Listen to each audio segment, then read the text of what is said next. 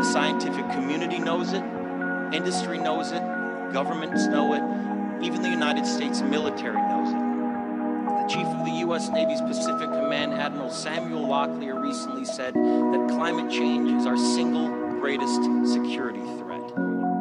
My friends, this body, perhaps more than any other gathering in human history, now faces this difficult but achievable task.